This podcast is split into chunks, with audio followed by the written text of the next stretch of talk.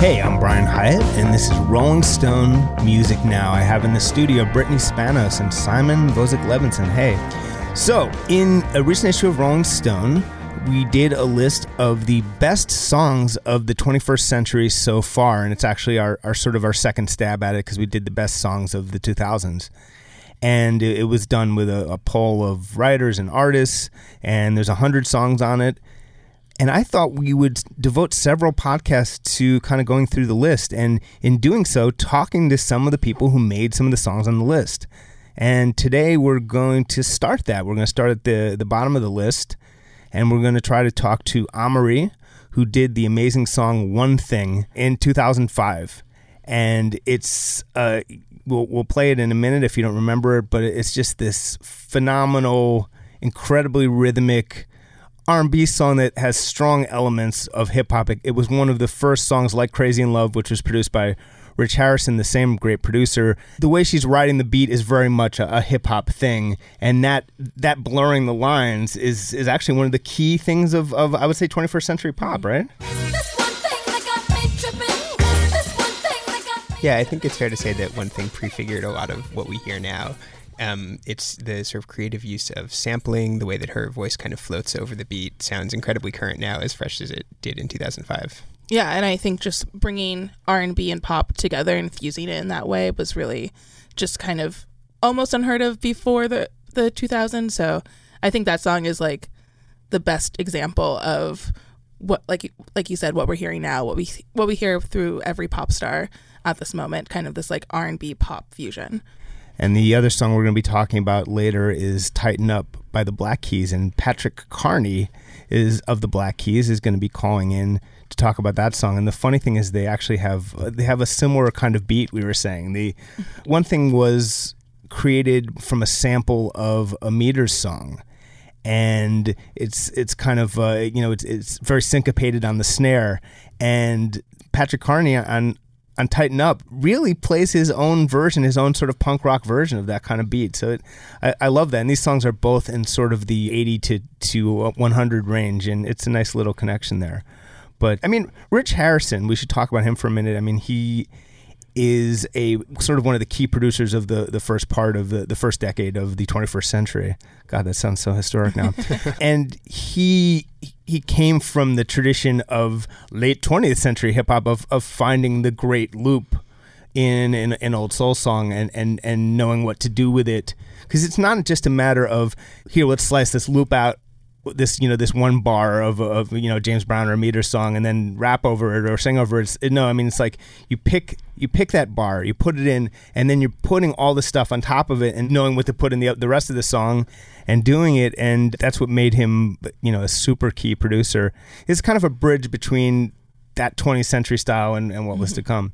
And I think we have Amerie on the on the air right now. Hi, welcome to the show. Thanks so much for being here. Thank you. Thanks for having me.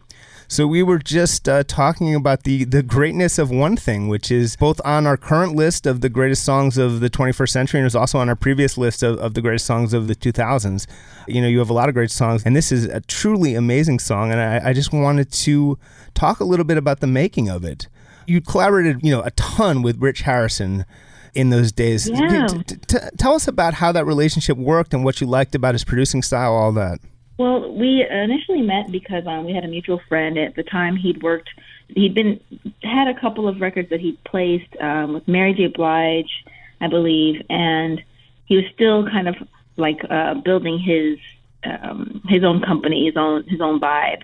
And I was at the time I was at university, and we had a mutual friend and introduced us, and we ended up meeting and he played me some of his tracks and I played him some of the music that I've been working on at the time with different people and just singing some songs that I'd written.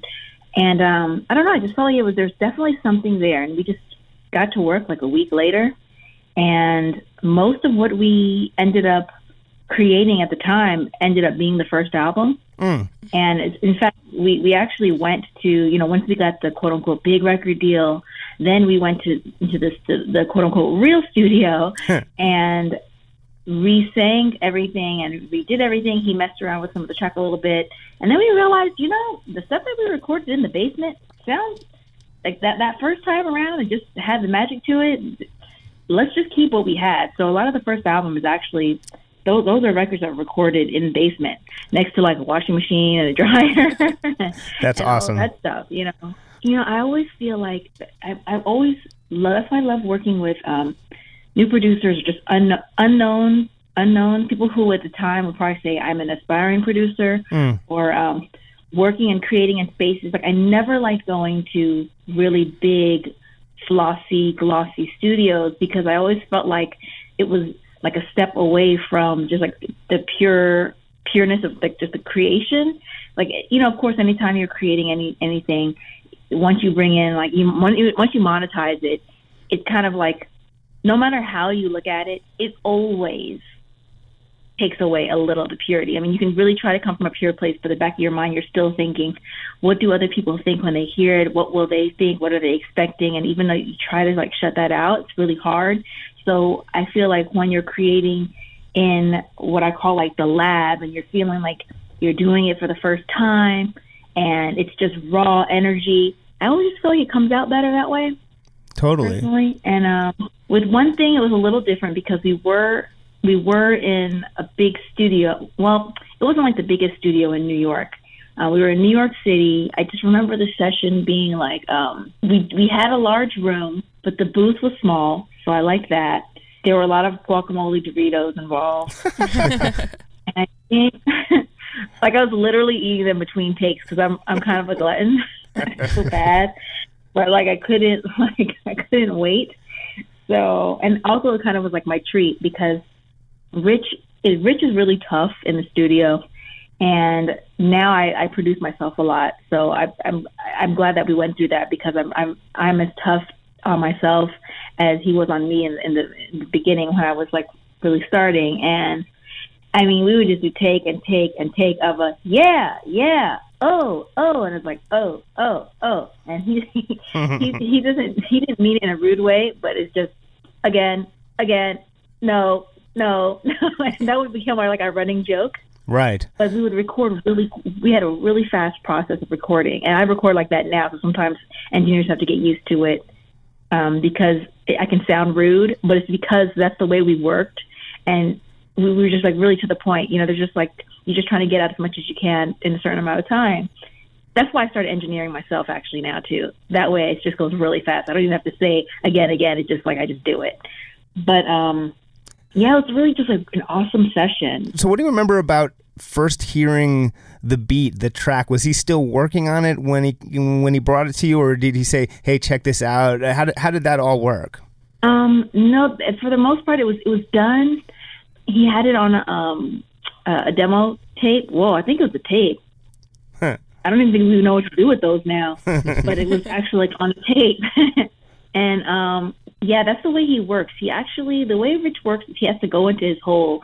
He creates and then he comes back and then you, you can like start tweaking things and you work on it from there. But he's not a make it in front of me right now. Let's just bounce back and forth as we go um, creator. He creates, he goes, finishes his thought, and then he comes, and then then you you collaborate after that. But he needs to finish his thought so he, he knows what he's working with first. And um, at first, I was like, "Whoa, this is crazy!" It sounded like go go, you know, very go go, and it's not a go go record, but the the way that he sampled Hmm. um, the meters, that the, what he chose, and the way he looped it, he gave it this go-go, this super go-go flavor, which lives in him because he's from DC, and that's where we met. Um, so I just thought, whoa, and there's a lot happening in this track. There's a lot happening, Hmm. and it sounded so different from what was on the radio. I mean, there's nothing that that sounded like that, and there's not, been nothing that sounds like that since, honestly. Um, but I liked it right away. And when we recorded it, we we looked at each other and we were like, hmm, this is something. but you know, you just never really know. You just you never really know how everyone else is going to like it. You just know how you feel about it, and if you think it's you've got something there. But that's the thing; you just never know how it's going to be received. And it, and it had a very mixed reception when we finished when we took it to the label. I was curious how the how the the melody and the sort of cadence and the lyrics sort of came together. Well, Rich had most of the song already finished. Um, the bridge was kind of like empty, if I remember correctly. So I like I went off and wrote the bridge on my own at another time, Um, but we recorded everything, and then I went back and I, I recorded the bridge later. Um, So would would he have? As far as, did, like- did he sing on the demo? Like who was? You know what I mean? Like, yeah, like he oh, that's no, cool. he, he, he he he he sings on the demos, and I always liked that. And and um, be, later on, he would feel like, uh, should I get a girl to sing on the demos? And I was like, no, I don't I don't like to hear things because they sound very raw when Yeah. he sings it. Like he sings it, what he's not a singer, so it's kind of like more of the idea of what it should sound like, and that gave me room to do my own interpretation of things, if you know what I mean versus having someone who's polished who's singing it because then to me then it's cemented already. Yeah. but when you have rich singing it that he's not a singer and it's kind of funny but you get the general gist of where he's going with it then it's like okay i can interpret it myself. Um yeah so that was that was really great There's also a, a really cool little spoken word thing that you do in there with the breathing and the you know. Oh yeah, funny because those are the things. Like I said, there's a lot of, a lot of. Now I can I can get those things really quick. But let me tell you, sometimes just getting a, mm-hmm, yeah, that stuff that stuff takes longer than the singing part. Mm.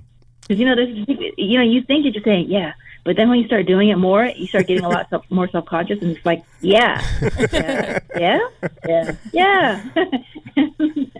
it's just like it took so long, but we had a great time. We had a ball recording. And I want to finish by talking about the the label's crazy reaction to it. But, but let's, with no further ado, let's actually hear some of one thing.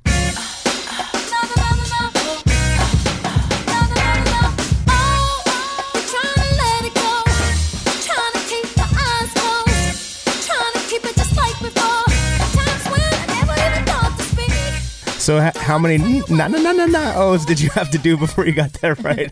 A whole bunch, because if you're if you're off key, it's gonna sound weird. You know what I mean? yeah, like I was. It's Yeah. like- and it has to be the perfect breath between the, especially when you go down to the O.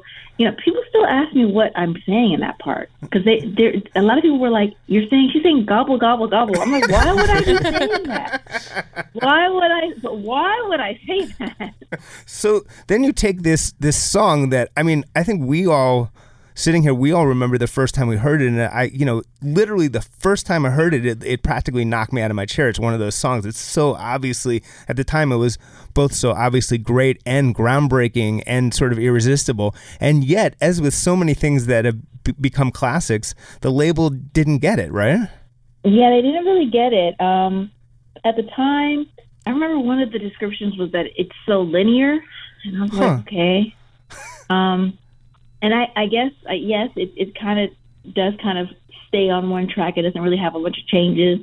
Um, the bridge kind of does that a little bit, but it's not really supposed to be like um, your traditional song where it's like taking you here and then you go up here and then you go back down and then you you know it's it was more of a vibe and i think that we're definitely at that place now where these days you just do whatever i mean i've heard songs where you know the whole song is just the hook or there's a verse and then there's a hook and then the second song the second verse is really just the first verse again Mm. you can just do whatever you want and i think that it was there's a lot of overthinking but i mean you know you, you have to really respect the people who who have been doing it for a really long time. So, I mean, it's it's it's it's all so subjective. Um, I I was just like, I don't really understand. Like, how do you just aside from breaking it down and you're you're trying to overthink it, but don't you just hear that it just sounds cool? but then there was like, oh, 'cause then I remember there were some different iterations that came. One thing, I, I um, I'm one of those grouchy artists. Like I, I create and I and I like to create. Rich is a little like that too. You know, we like get in our little hole, create, and then it's like that's that. Um, because some artists create. I don't know. We're gonna open a whole can of worms. Yeah. But long story short, you can create because you want to. Um, your whole idea is just like I just want to get on stage. Or I just want to be famous, and I just you know want to be loved. All artists have part of that in them, right? But a big part for me was just the creative process. To me, I was like, I love the creative process. If I didn't have to make any videos or go anywhere, I could just like record the music, make the music, send it out, and that's I'd be like, that's good. Yeah. So to me, when you took that part away, it's like, what what am I doing this for? I don't I don't do it for the photo shoots because I don't particularly enjoy them like that. So I do it to create because I have something to say. So when the label sends you different versions of your song hmm. with terrible hooks on them. and someone else singing like, "How about you do the hook like this?" And one was like, "It's just one thing." Just one thing. I was like, "What? What is this?" And I was like, you know, after we got over our anchor, we were just like, "Look." It is. We have the right thing. Please don't send any more of these one thing hook versions. We're overthinking it. We like it just the way it is. We respect your opinion, but we're gonna have to disagree on this one. And then it was, and then it was good from there. Yeah. It helped that the song took off on its own, though. Right. Um, great. Well, it was a it was a top ten single, uh, and it's it's it's on our list. But you know, even if it wasn't, it's an all time classic. Did you guys want to jump in at all? Or are we, are we good? I mean, have you heard it randomly in the time since? I feel like I still hear it everywhere, like in stores or Yeah, you know. I do. Um, and even when I'm traveling overseas, I'll hear it. I feel like it's it's used on the news a lot for some reason. like, it's, which I find like so interesting. Like, oh, okay. Like, especially weather. I've heard that a few times. and then, of course, like walking through a mall or cafe um, or a store or anything like that. I've, I've, I think we were in was it Amsterdam, and I walked past um, a coffee shop, and there it was playing right then. It's really weird when you're there. For some reason, that's kind of embarrassing. Yeah. Yeah. right. Because you're like, oh, I feel, I feel this is really weird. Especially if you walk into a store and it's playing. It's like, oh, it's kind of embarrassing. Did they play that because I walked in, and then they kind of felt like obligated to play it, or it's kind of like, I don't know. it's, yeah. um, but it's really cool. It's like Really hail to the cool. chief for the president. Yes. Thanks again so much for joining us. Uh, it was a pleasure speaking Thank with you you. guys so much. Have a great day. Thank you, thank you. It's a lot of fun. Now re- re- walking down memory lane. Thanks again. And so you're listening to Rolling Stone Music Now. That was the great Amerie talking about her super classic song, One Thing, part of our list of the greatest songs of the 21st century so far. You're listening to Rolling Stone Music Now. and We'll be back with Patrick Carney talking about the Black Keys Tighten Up. And now we're going to talk to Patrick Carney of the Black Keys about their great song Tighten Up that's also on the list. And, uh, you know, with Amerie, we broke down how she kind of rode that beat and made a, a very different song for the world. In this case, this is a very different song for the Black Keys. They were, you know, essentially a garage blues band, and they got together with Danger Mouse and made something altogether different and transformed their career. And I think we have Mr. Patrick Carney on the line right now. Patrick, Hey, how's it going? hey man, how are you? I'm well. I'm trying to quit smoking. Three days into it. I think we picked the wrong time to talk to you, man. Good. I just have a, a thousand toothpicks on my feet. Right? So it's funny we were saying that. So we, we just got uh, we just talked to Amerie about one thing, and I, I don't know how clearly you remember one thing, but the beat is not altogether different from the Tighten Up beat. I don't know if you agree. Uh, that song has like a meters Exactly. Exactly. Right? Yeah. Yeah. Well, um, the beat to tighten up. That song started with the drum beat actually. And, um, it's weird because see, Dan and I, Dan and I, it was eight years ago, almost to the day that Dan and I started making uh, our album Brothers in in Muscle Shoals, Alabama, and um, we spent like two, a little bit less than two weeks down there, just basically making a song up a day and recording it. And um, uh, at, we got back our homes. I was living in New York at the time. Dan was in, still in Ohio, and uh, uh, we it took a while to get some rough mixes in. And um, during that time, I, I just was I just thought maybe we should go back in the studio and like try to write one more song. So I I, called uh, Dan and I called. Uh, I thought we should do it with Danger Mouse because we'd done that record just uh, brothers just done our own, and um, Dan was up to try something with Danger Mouse. So we met up uh, in New York in early December with nothing, Hmm. and uh, we were actually promoting this this uh, hip hop record that Dan and I made called called Black Rock, and we Right. we were doing some TV, we were doing like Letterman and and whatever other TV show I guess you do in New York with the time, Fallon or whatever. Um, and uh, we were doing that that that those performances during the afternoon, and then we, in the evening we went to to uh, the bunker in Brooklyn to record. And um, that song started with the drum beat. It was no, me basically trying to play a krautrock kind of Can Vitamin C type beat. You know, Huh. like But not a motorik beat, like a different kind of uh, a different kind of No. beat. Yeah. they're not like motorik. I mean, um, it's just the beat. It's the beat from Vitamin C. I don't even know what the hell it is, but Right. it's just it's been. and the first time I heard Can, I was 16. I- I was a my uncle, um, who was a musician. I went to visit him in San Francisco, and he had these records just lined up across his, the wall of his apartment, and just incredible stuff I'd never heard of. Um, it was funny because he was really excited about taking me to Amoeba, the record store. You know, because I'd never been to Amoeba or a record store nearly that big. But after being in his apartment, going to Amoeba was kind of unimpressed. Uh, uh, I was less impressed than Amoeba because my uncle had this curated record store basically in his house, and one of the records he played me was uh, whatever the can record is with the song Vitamin C on it. And It, it's like I can't even pronounce it. It's, it's like Ege Bamyasi is the is the album. yeah. Yeah, Yeah. it means canned okra in Turkish. Are you serious? Right. Yeah, for real. It's like Okay. a picture of a can of, of okra. Oh, it is indeed a picture can of it. I'm That's looking the, at the that's can album of- cover. Yeah, yeah, yeah. Okay. That, thank, Bamyasi. thank, Simon can translate uh, Turkish for us. um, tell us one other phrase in Turkish, Simon. That, that's all. I only know the ones that are on covers of can albums. That's that's all I know. sorry, sorry. Continue, Patrick. Well, I mean that that's the beginning of the the story of the making of that song. It started with that drum beat, and we just started throwing a bunch of shit at the wall. Um, you know, uh, and actually, you know, the, the the weird thing is, is that you know that track really it should have been credited as a co-write with with Brian Burton, aka Danger Mouse. Uh, but we were so naive that we were like, oh, that's that's just kind of what a producer does in the studio, blah blah. And then you know the Carmona, the, the harmonic aspect of that is like Dan and I've gotten we've paid our dues back to music by working on songs and not getting the karma, not getting the credit, you know. Right. Well, And then you know realize that, that chalk it up. That's just a, a young band not knowing what the hell's going on or whatever. But yeah, Brian should have gotten credit because the entire arra- the entire arrangement of like this song should have this intro. We should then do some sort of tempo change. Half, you know, like two thirds into it. Just not just the, the thought of what should happen in the track was Brian. You know.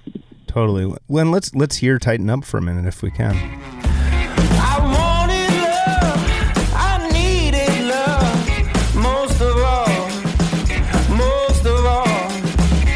Someone said true love was dead, and I found What do you remember about the the intro of that song coming together? It was Dan's melody, but it was my idea to whistle it. um, Good idea.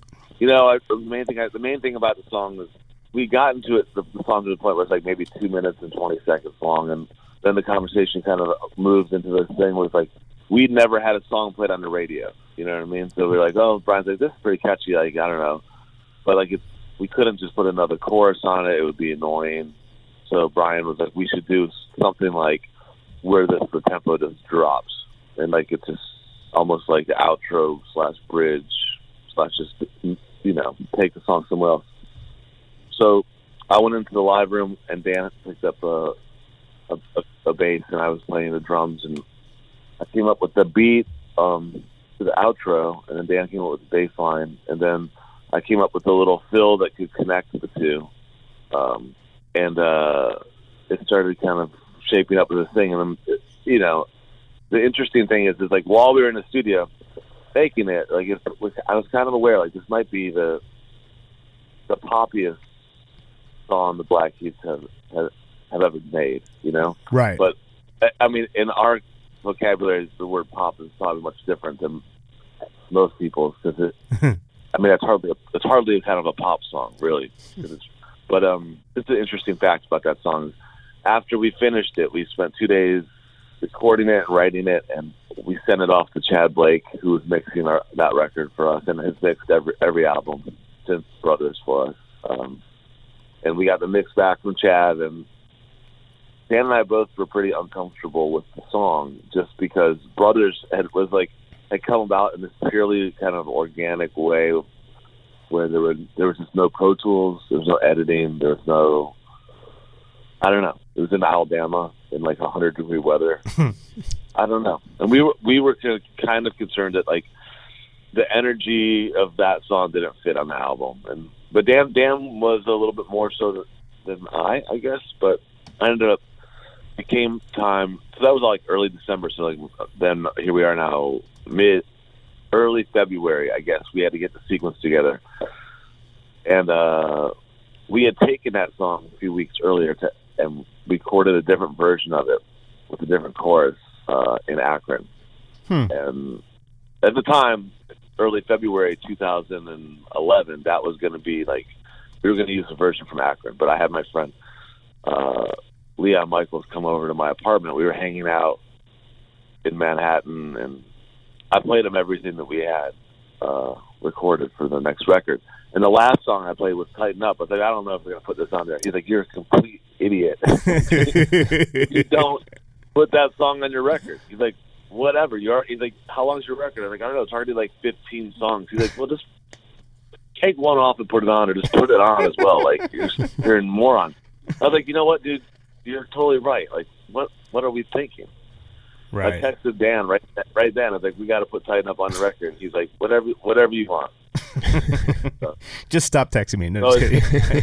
He was like, I don't know. We just didn't know what was going on at that point anymore. But it's weird. The song came out April first. Um, it came out, and uh, initially we gotten some like feedback from our management or from the label or whatever that like, uh, you know, some uh, radio stations didn't didn't really fit the format or whatever. And to me, it's time, it was just like no surprise. We'd never gotten anything played on the radio before, and I I wasn't su- surprised, but I, w- I was more surprised when we came back from a, a European run uh, festival tour mid July of that of uh I guess it was 2010, mid July 2010, and so it was nine years ago that we started making that record. Wow. not eight. So that. So uh, mid July 2010, I come back from this tour, and I get a call from our manager John Peets, and he's like, you know, tighten up, like like number like 12 on the alternative charts. So I was like, what, what, what does that mean? He's like, I don't know. It's like the highest it's ever been. and uh, he's like, I don't know. So I was like, I, I don't really know. We, I went left for tour. We go and play Lollapalooza. Dan decides he's to move to Nashville, so I, I decide I'm going to move here too. Next thing I know, it's like October 2010. Dan and I both just moved to Nashville. I'm like unpacking the moving van. Actually, I did. I wasn't doing that, but I was just arriving back to, Nashville, and we found out that the song went to number one on the alternative charts. And then after that, it was just like it was just like it just wouldn't go away. And uh, we got our first offer to play SNL, and Mm. we got our first. We got all this kind of stuff happening, and uh, yeah, it was kind of the beginning of, um, I guess, of us actually uh, uh, kind of breaking through. You know what I mean? So it was, it was strange because it almost didn't happen. Yeah, we almost we didn't record it initially, and then once we recorded it, we almost didn't put it on the record. And then once it came out, we were told it wasn't going to do shit. so it's like every time, every time, like someone, you know, it's funny because like sometimes you'll hear people like different. I don't know. Someone used to work for Warner Brothers or whatever, try to take some credit for like the key success or something, and be like, "Man, you're a fucking idiot," because it's a complete accident. He, I, no one knows that better than Dan and I because we were like dumbasses almost didn't put that song out. and before you go, I, d- I know you got a, a lot going on, like a lot, but is uh, I got, yeah, I got, I got, I got I've got my first uh, child on the way any any any moment now. like any second. I, I didn't know if we wanted us to mention it, but yeah, congratulations, man. Uh, It's, it's, it's all the more we're all the more grateful to have you, uh, and another another big arrival coming, another breakthrough, and obviously that's going to take up your time for the near future. Uh, but I, I, I do want to ask. I've heard murmurings that you and Dan are talking about a, another Black Keys project at the moment. Well, we've we've always planned on making another record, and we will do it at some point because we just we just burned out a little bit from the Yeah, It wasn't. It wasn't uh, really. It was just we spent so much time on the road over a five year period that it started becoming like if the next time we make a record, like how do we avoid not having to spend 220 days every year away from our our houses? yeah, yeah. as, as soon as we figure that out, I'm sure we'll make a record. Well, it's, um, yeah, we'll do like a, we'll release like a Aerosmith style video game. Like, uh, are you familiar with that video game? I remember the the Journey arcade game, which was awesome. Uh, I knew their arcade game before I knew their music, but I wasn't familiar with the Aerosmith one. Well, the Aerosmith game is like a. It's like you know that uh, the Terminator game from like the early '90s where there's just a machine gun. Oh, and just shooting a hundred percent, yes. Yeah, that's the Aerosmith game as well. And you know what? I just I'll just give you a little anecdote, just bonus thing, because it's just worth putting out there. And Sure. we Dan and I played the MTV Movie Awards. Uh, I guess it was I I don't know five, six, seven years ago. And Johnny Depp, like the whole thing was that Johnny Depp was going to play guitar with us, and it was like one of those things was like, okay, like I guess we'll do that. We're already in Los Angeles. I'm Johnny Depp seems cool to me. Like, you know, why not? It's probably the last time we'll ever be on MTV. We're like pushing forty, and uh, you know, the, they don't really have much music on that station anymore. Whatever. It was just one of those things. We just did it, and I'm glad we did because out, we got introduced. The whole song of Johnny Depp. We were introduced by Steven Tyler and Joe Perry, right? so then we go and we play the song, and afterwards, like we're standing outside behind the uh, the amphitheater in Los Angeles, and it's like Dan, Johnny Depp, Joe Perry, Steven Tyler, and me, and everyone has all this like rock star kind of accessories on, uh, and it's like in order. Steven Tyler, or actually, uh, Johnny Depp has the most, then Steven Tyler, then Joe Perry. And, and You mean like, Dan neck has, like, necklaces and, and bracelets and Scarves. stuff and scarves, right? Yeah, yeah. yeah, yeah, and Dan, you know, he has like a bracelet on and like one ring, and then I just have nothing. it's just like it's all in order, and I feel I feel like the odd man out. But then there's just this thing I've just started thinking about the Aerosmith video game, and then I'm looking at these guys, and then they start talking, just Steven Tyler to Joe Perry, and Joe, they're like, "How are we going to get the stuff, our stuff, out to Minnesota?" And I'm just so nosy. I'm like, "What, what, what, what, do you, you guys have a show in Minnesota?" He's like, "Yeah, we got a tour."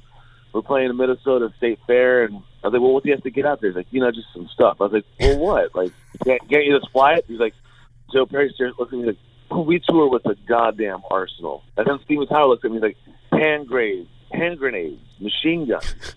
And then I was like, what? He's like, yeah, our our buses are loaded down with guns. He's like, you can't just travel around this country without weaponry.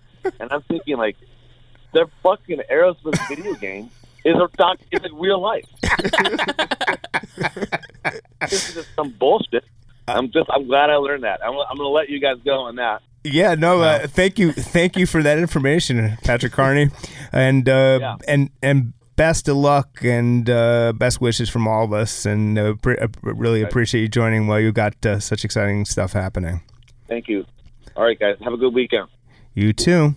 I did not know about this Aerosmith video game. I, I literally I knew about Aerosmith. I think it's Aerosmith Guitar Hero, Yeah. which was, but they then they, so they had like a shooter, a first person shooter game in arcades. I guess. Yeah, I think it was about like the dangers of the road and all the risks that you encounter when you're out there being Aerosmith.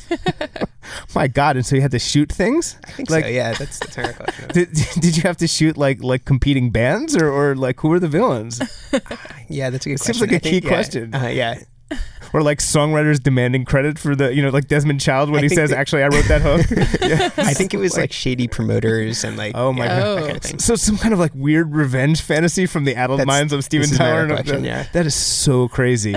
I, I spent several days with Steven Tyler. He he mentioned another kind of weaponry that actually I, that I, I am not allowed to specify. Actually, he, he let's just say he does have self protective equipment. Was handy. it a nunchuck? Uh, it was Hope not a nunchuck. Yeah, it was like that. Uh, yeah, he was he was doing nunchucks. No, it was not a nunchuck. I just I definitely would not mess with Steven Tyler. Is, is what I did learn. But I had a good time with him. But he did not mention the the machine guns. But anyway, so we're going to talk a little bit more about this list. I think we're going to have a bunch of episodes devoted to it. But you know, in the even in the uh, bottom ten, there's so much great stuff. There's this song "Archie Marry Me" by Alvvays. And Simon wanted to talk real fast about that because I think he he really pushed hard for this to be on the list. I did. I really advocated for this song to be on our list. Uh, Alvvays are one of my favorite bands of the last decade. They are a Canadian indie pop group. They Spelled A Yeah, L V V A S, but right, but on, yeah. pronounced Yeah, always. yeah. Um, and you know, they make this just sort of beautiful, witty, dreamy, very catchy indie pop in the vein of kind of early Belle and Sebastian. This song is is perfect as far as I'm concerned. It ended up uh, ranked at number 98 out of 100. I would have uh, placed it much higher, but I'm glad it made the list. What what, no, what number specifically of the top hundred songs of the 21st century? Number 13. Number th- damn, dude. Okay, a really good song. Well, let's hear it. let's hear that song. You expressed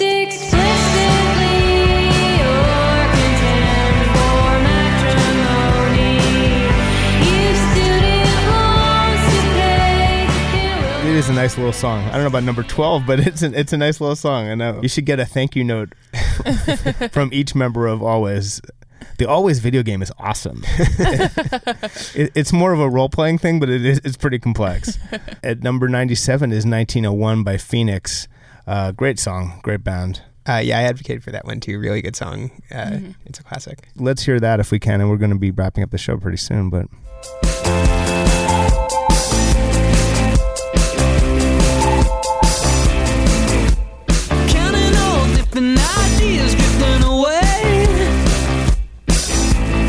Songs that came out in 2009 and in my head came out in 2006.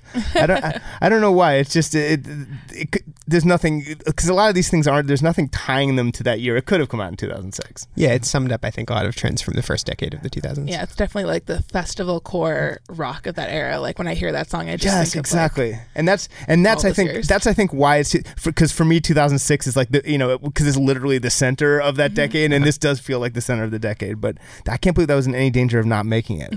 Uh, how quick the festival core of the past uh, slips away. And then, of course, Tighten Up was at 96. And we've got a whole lot more of this list to go through, and, and uh, we will on future episodes, and hopefully get some of the makers of the songs to, to join us because that's a lot of fun.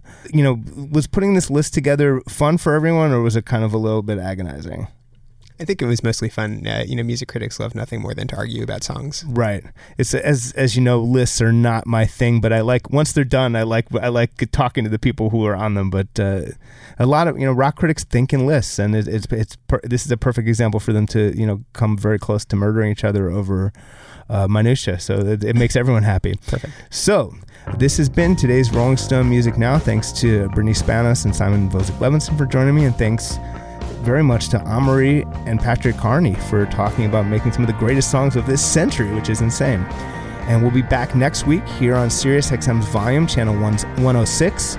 In the meantime, we are a podcast. Download us as a podcast, subscribe to us as a podcast, maybe leave us a nice review on iTunes. And we will see you next week. As always, thanks for listening.